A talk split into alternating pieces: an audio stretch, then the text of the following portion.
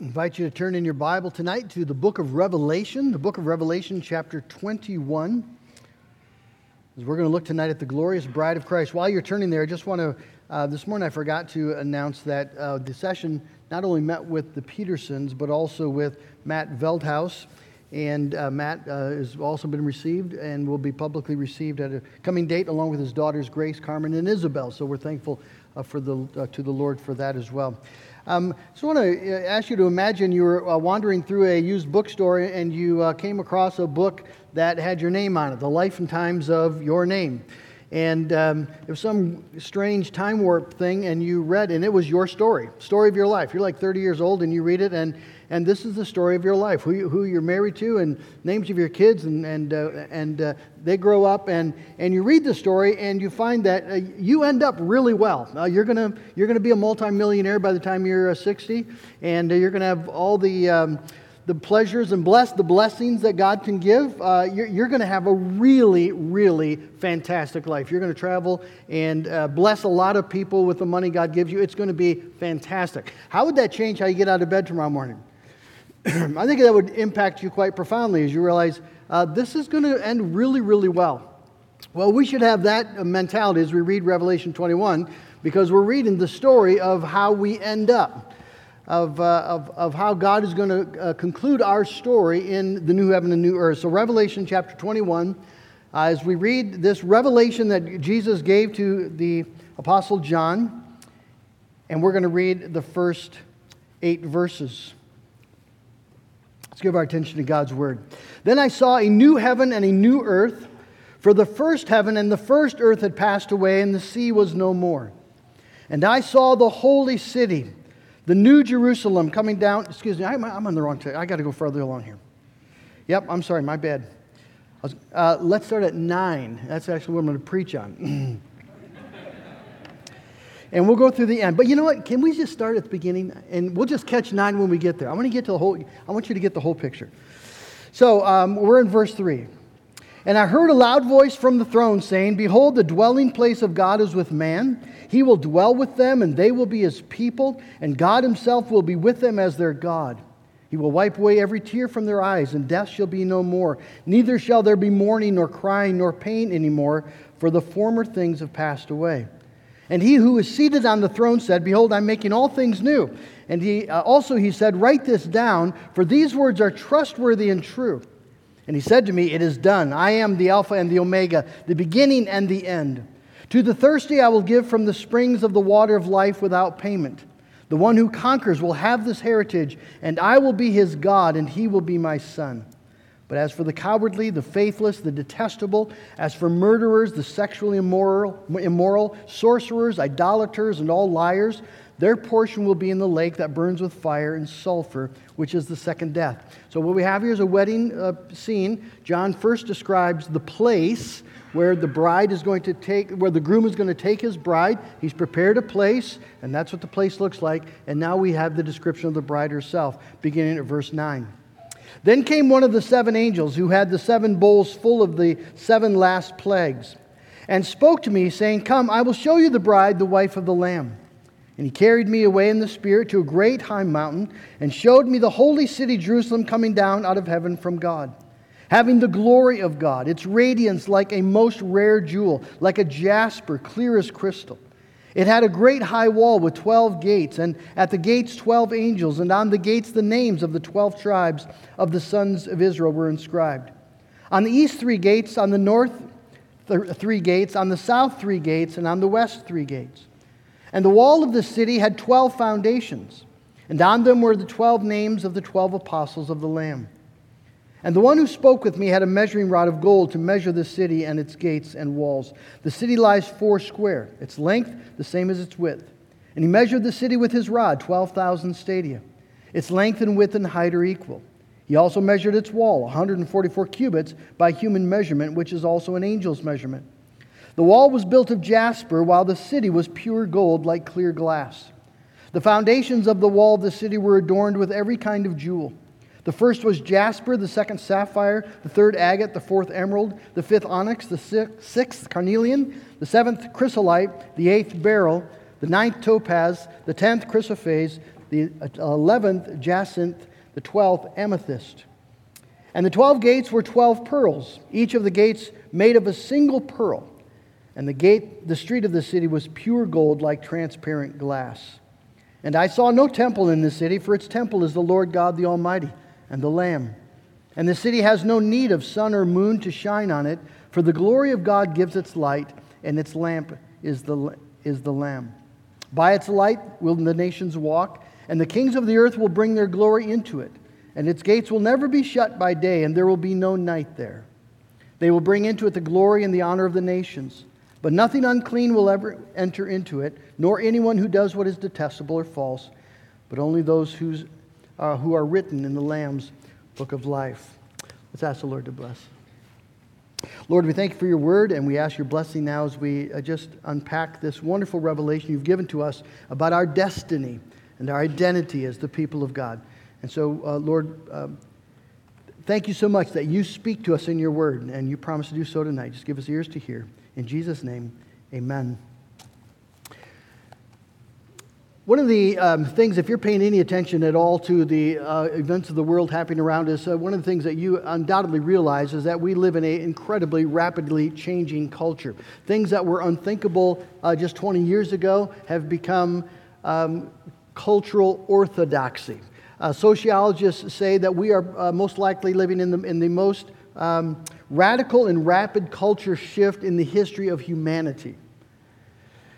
And that change is impacting the church as well. People are, are uh, thinking about what it means to be a Christian, and they're thinking about um, the church of Jesus Christ in, in different ways. And, and the, the primary way we're seeing that in America, the Western world particularly, is that people are increasingly comfortable to think about being a Christian apart from anything to do with the church. Uh, there was a new book that came out just this past August, Jim Davis and Michael Graham, called The Great De-Churching. The Great De-Churching. Who's leaving, why they're going, and what will it take to bring them back? They say this As a nation, we are currently experiencing the largest and fastest religious shift in the history of the United States. Tens of millions of formerly regular Christian worshipers nationwide have decided that they no longer desire to attend church at all. About 40 million adults in, uh, in America today used to go to church but no longer do. For the first time in the eight decades that Gallup has tracked American religious membership, more adults in the United States don't attend church than do. It isn't a gradual shift, it's a jolting one. In their research, uh, Davis and Graham couldn't find uh, a single reason. Uh, people gave a variety of reasons why they no longer go to church.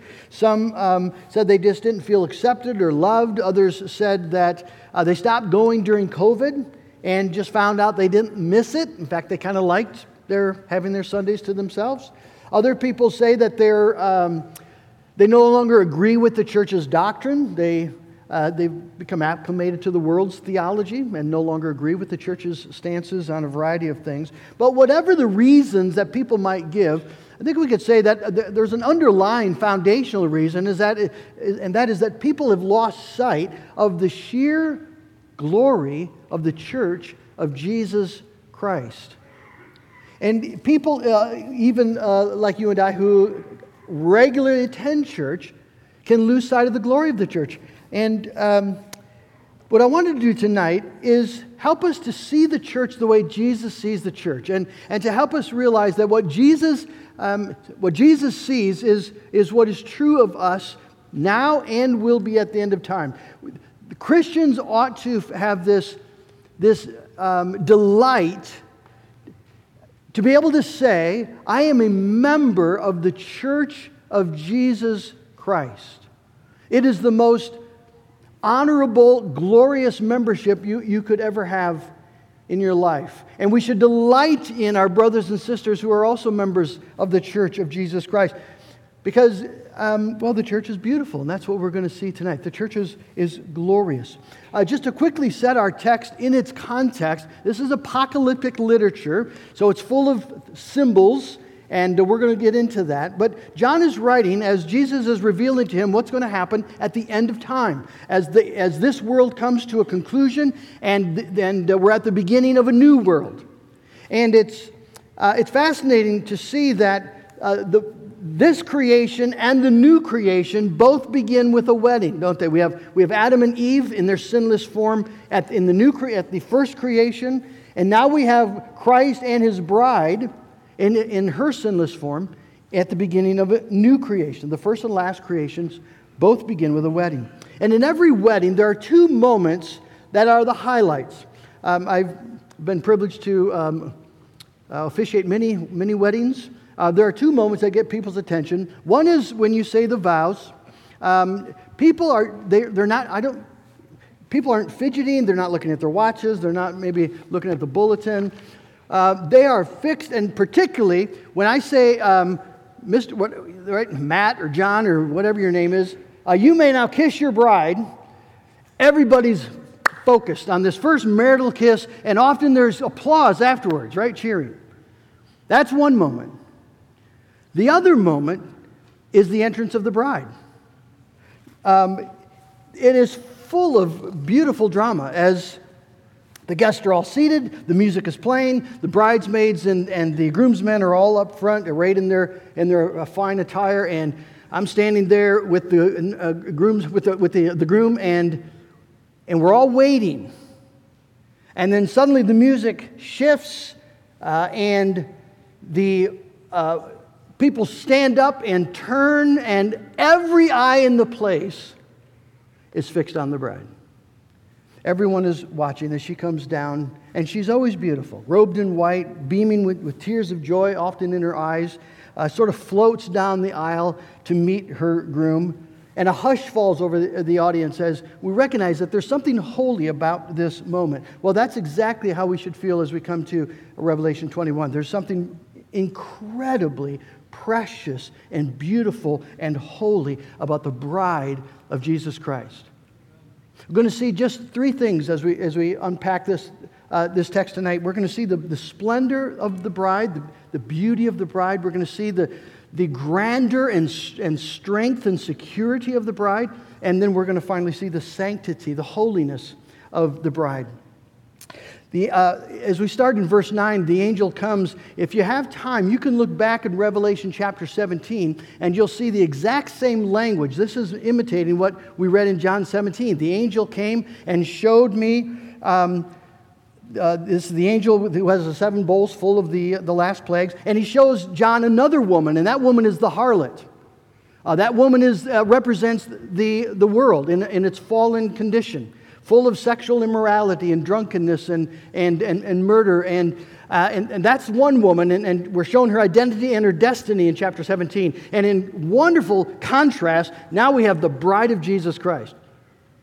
Taken out of the nations of the world, but this bride, uh, John wants us to see the beauty and splendor. So, verse 10 He carried me away in the Spirit to a great and high mountain and showed me the holy city, Jerusalem, coming down out of heaven from God, having the glory of God. Just let that settle on you. Having the glory of God. We don't even know what that looks like. We can't even fathom what that might be. You get glimpses of the glory of God in the things that He's made, but they're just shadows and fleeting images. But this, the bride, is radiating with the glory of God, like a rare jewel. John is trying to find language, and notice he uses like a lot. Like a most rare jewel, like a jasper. Clear, clear as crystal. He's trying to give us some picture in our mind of the, of the light that's radiating from this, the bride, the brilliance of the bride, the beauty, the splendor. Uh, words really fail to, to capture the, the beauty of the bride of Jesus Christ. And this bride city is so full of the glory of God that the sun isn't necessary. Verse uh, 23, we see the city has no need of sun or moon for the glory of God gives its light, and its lamp is the Lamb. Notice the text doesn't say that there won't be a sun, but it does say, as John is trying to help us see the beauty of, the bride of Christ, you don't need a sun. Because the glory of God is going to be radiating throughout this bride city. That, the, the glory of God, we're, we're shown in an interesting way in verse 23. The glory of God is the light, and the Lamb is the lamp. It shows us a bit of the relationship between the Father and the Son.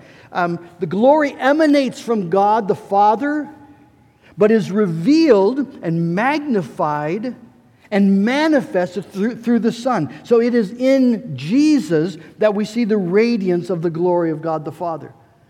But that glory of God, the glory of God, is what is radiating in and through the bride. The dazzling beauty and the resplendent glory of the bride is the glory of God. That is just a stunning thought to me. Has anyone looked at anything in your life and said, Glory? Not me. Um, there's lots of things been said, but not glory.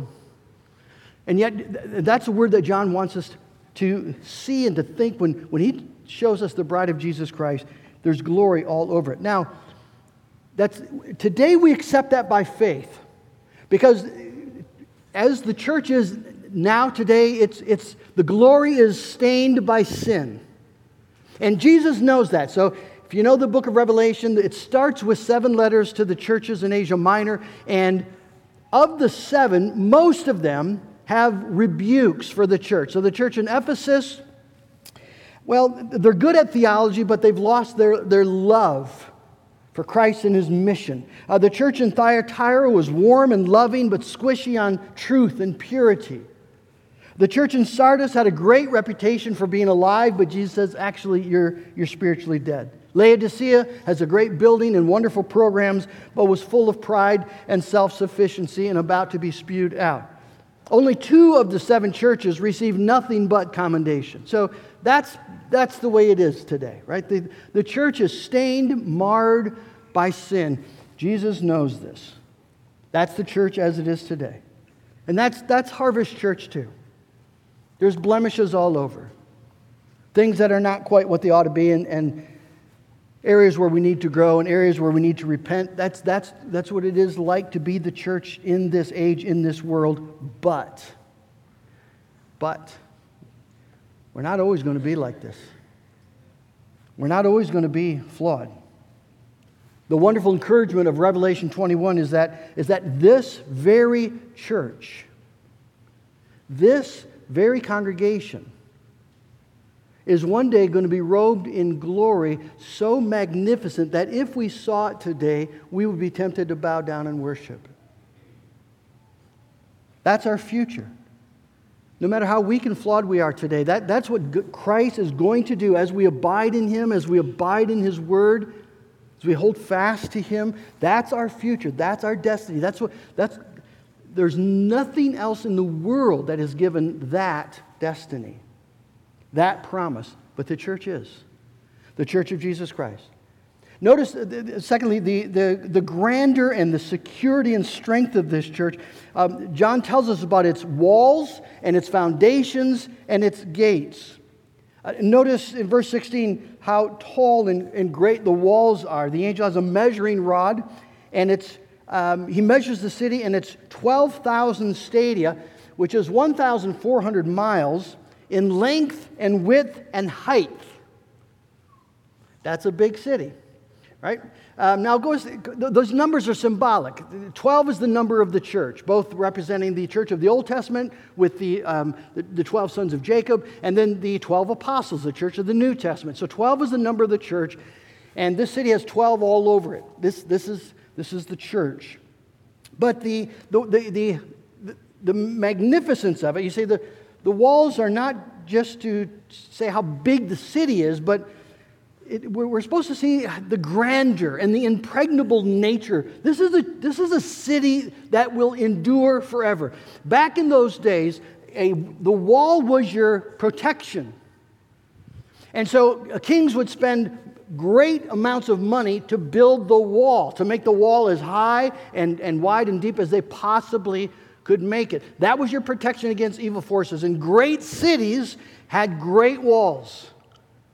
Well, there's, there's never been a city in the history of the world that had a wall like this.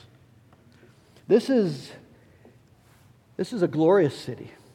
And every city, you can go now, every city at some point falls in this world, right? You can go and see these old ancient cities, and the, there's, there's the wall. And the wall is in, in complete shambles. And the city fell. But not this city. It's an eternal city, not because it's not built with human hands.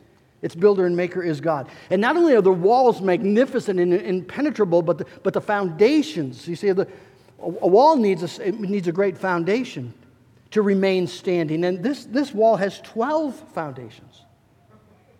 12 foundations. Again, the number of the church. And, and on the, the foundations are written the names of the apostles Matthew, Mark, Luke, right? Uh, John, Peter, James. Not Luke, sorry. Don't catch me on that. um, why, are the, why are they named for the apostles? Well, because it's the teaching of the apostles, as we have here in the scriptures, the teaching of the apostles, as they bear witness to Jesus Christ, that's the foundation on which Jesus builds his church. Right when he says to Peter, "You are your name is Rock, and on this rock I will build my church." Peter is, is, is the word for rock. I will build my church. Not Peter the man, but Peter the apostle, as he proclaims the truth about Christ. That's the foundation upon, which Jesus builds his church. So Paul will say in Ephesians uh, two twenty that, that the church is a temple that God is building on the foundation of the apostles and prophets. The church's one foundation is Jesus Christ, her Lord, in all his saving work and all his saving person. And that means that this city is, is going to be eternal because the truth on which it stands is eternal. It'll never change. The, the gospel will never not be true. There'll never be a single thing in your Bible that in, in heaven we'll read and say, well, that wasn't quite right.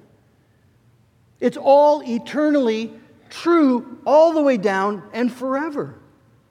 And that is the foundation upon which the church built, is built. Every institution of man is built on a flawed foundation of some sort.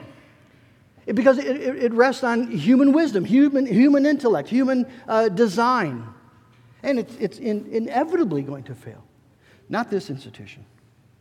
And there are 12 gates, three on, uh, three on each of the four sides. The gates never close because they don't need to close. There's no night there. Verse 25. Again, I, I don't think that means it's, it's never going to be nighttime, but night is the time in the Bible when sin occurs, right? It's the time for deception and murder and, and stealing and sexual immorality, and none of that is going to be in the city. And that gets to our third point the sanctity, the holiness of the city. This is a holy bride, the most beautiful thing you've ever seen. You know, the Bible talks about worship the Lord in the splendor of his holiness. I, think it'd be wonderful for us. We probably couldn't handle it, I, you know, for us to see this, what the splendor of holiness looks like. Isaiah got a glimpse of it, and, and, and he was undone. The, the, the splendor of the holiness of God is this incredibly magnificent, beautiful, glorious, awe inspiring, fear inducing reality. It's so precious, so beautiful, but, and, and the bride has it maybe the best illustration of what this holiness looks like there's two aspects. When we talk about holiness we, it, there's both a moral purity which is how we usually think about it but a holiness also means to be set apart in, in a special way. And both of those aspects belong to the bride. I think the best illustration would maybe be marriage itself where um, we think about uh, the Bible calls, calls us to be holy in our marriage and particularly to not defile, don't, don't uh, undermine the holiness of the marriage bed. And, and, and that, that, means both moral purity and set apartness. When, when, when uh, a husband or wife introduces perversion into the marital, marital bed, you, you, you, you wound the marriage. And, and when there's not a set apartness, when the husband and wife are not given to each other and only to each other, you defile the marriage. But, but a marriage that's, that's, as God intends it has both those aspects of, of holiness set apart to one another and only to one another, and, and uh, moral purity in the marriage and, and in the marriage bed. And the bride of Christ has both of these aspects. The jewels and the pure gold express the beauty of its, uh, her moral purity. In, in verse 19, we have a list of 12 precious jewels. Incidentally, these are the same jewels found on the breastplate of the high priest in the Old Testament. If you Remember way back in, in Exodus when God tells Moses how to make that breastplate. Well, these, are, these jewels are all there. And they stand for the 12 tribes in the Old Testament, and they stand for the proposition that God's people, his holy people, should reflect the holiness of God. What, is, what does God say in the New Testament? Be holy as I am holy. And uh, that's, our com- that's a command now. It'll be a glorious, fulfilled reality soon. Soon.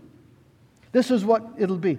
Even the gates and the streets of the city, usually dusty and dirty, are beautiful. 21. The 12 gates were 12 pearls, each of the gates made of a single pearl, and the street of the, the city was pure gold like transparent glass.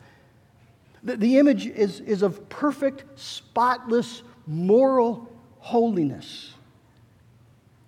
Just let your imagination run. What would it be like to belong to that company of perfected, radiant saints who glow with the perfect beauty and holiness of God? There's, there's nothing comparable to this. And, and this is what Jesus says is our destiny. This is what he's accomplished for us. But, but it's the other aspect of holiness that's maybe even more stunning. The, the, the idea of being set apart, was set apart to God and for God in perfect communion with God. This image could easily be missed just reading the text, but you probably noticed that the city was a cube. Every right height, width, length, breadth, it's all the same 12,000 stadia. It's a, it's a cube. Well, there's, there's only one other cube in the Bible. Does anybody know where the other cube is? It's in, it's in 1 Kings 6.20, where we read Solomon building the temple, and he's describing the inner sanctuary. So the inner sanctuary was 20 cubits long, 20 cubits wide, and 20 cubits high, and he overlaid it with pure gold. So the only cube we find in Scripture is the most holy place, the inner sanctuary where God dwells, where God is present in all of his glory in a unique way, a place that is so holy that no one is allowed to enter except the high priest, and he only once a year. But, but Jesus is telling us in, in our text that not only will the bride be allowed into the holy place, the bride is the most holy place. We are the most holy place. We are the place where God Himself dwells, where God is present in all of His glory. We become the place of intimacy and glory where Christ communes with His bride. Now, that's the picture. Why does Jesus want us to know this? Well, if you love something, you like to talk about it. That's one reason. Jesus loves his church.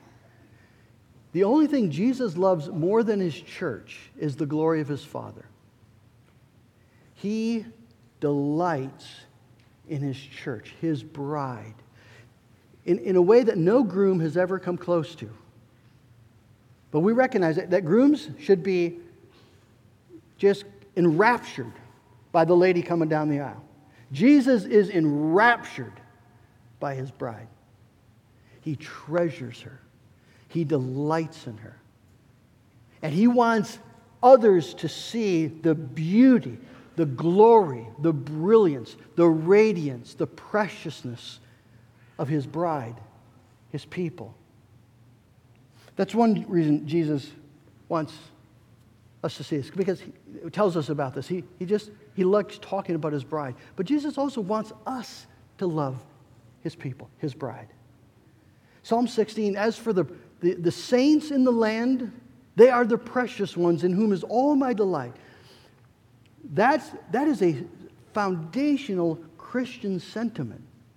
As we are the bride of Christ. And, and Jesus wants us to know what we are now, even though stained by sin, but, but he wants us to know that right now we are his bride, and one day we are going to be revealed in a glory that that John, inspired by the Holy Spirit, is struggling to explain. That's you. This isn't a metaphor. It's just reaching the end of what the English language or, the, or human language can, can reach. It's, it's just gotten to the limit. There's, there aren't words for this. But it's you, the church of Jesus Christ. This is your destiny. This is who you are. This is your identity. It's an unbelievable, precious thing to be a, to belong to the bride, to the church of Jesus Christ, to be the bride of Jesus Christ. Angels don't get this privilege. Just you. There's not a higher honor you could receive, there's not a greater glory that could be given to you. And I would just like to wrap up by saying two things. One, if you're not a member of the church of Jesus Christ, wouldn't you want to be? I, I love the line when the saints go marching in. I want to be in that number. I want to, I want to be in that number. There's, I've missed out on, on parties and, and know, special occasions and things. Uh, I don't want to miss out on, on that. When the saints of Jesus Christ go and meet their Maker, man, I want to be right there. Don't you? And if you're not a Christian, why not? I just invite you to examine the scriptures. Look at, look at the evidence. Come, come and talk to me. Talk to someone, a Christian who knows. Let us show you the beauty and the glory of Jesus Christ. And you can be part of this number. And if you are a Christian, let's repent for taking the church for granted. Let, let's, let's repent for uh, just seeing the flaws. Uh, uh, let's repent for being bored with the, the bride of Jesus Christ, for, for thinking it's a small thing. And, and let's ask God to give us the eyes to see the church the way Jesus sees the church. And let it transform our lives, transform the way we pray, transform the way we talk. This is who we are.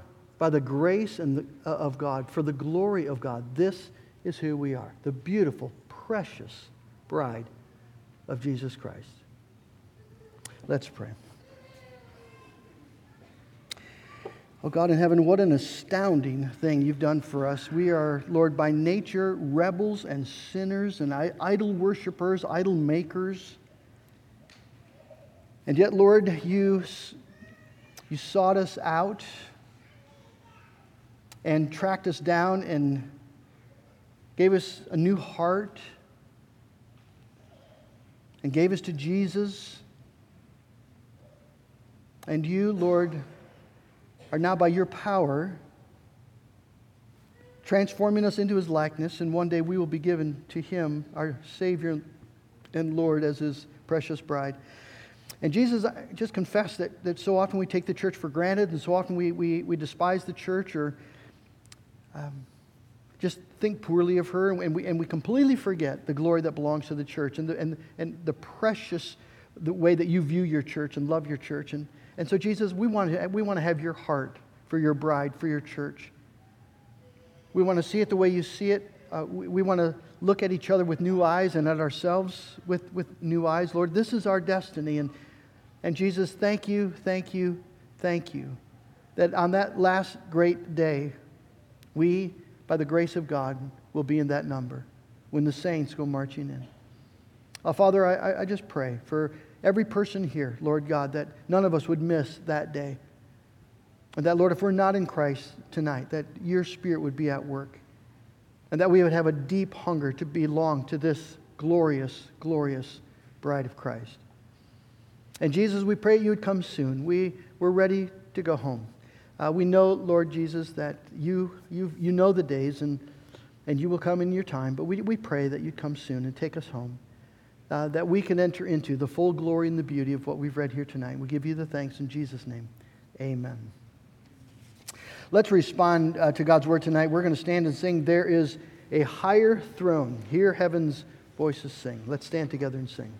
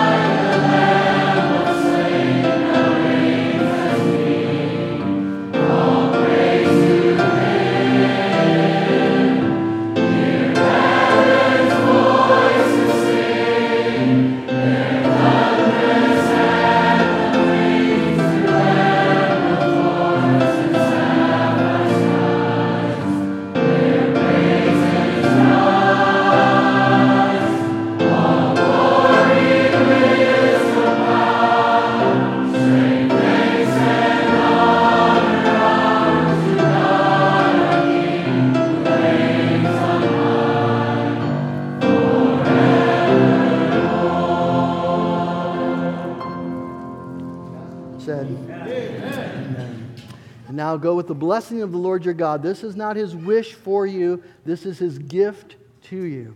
Receive it in Jesus. The grace of the Lord Jesus Christ and the love of God and the fellowship of the Holy Spirit be with you all till Christ come again. Amen.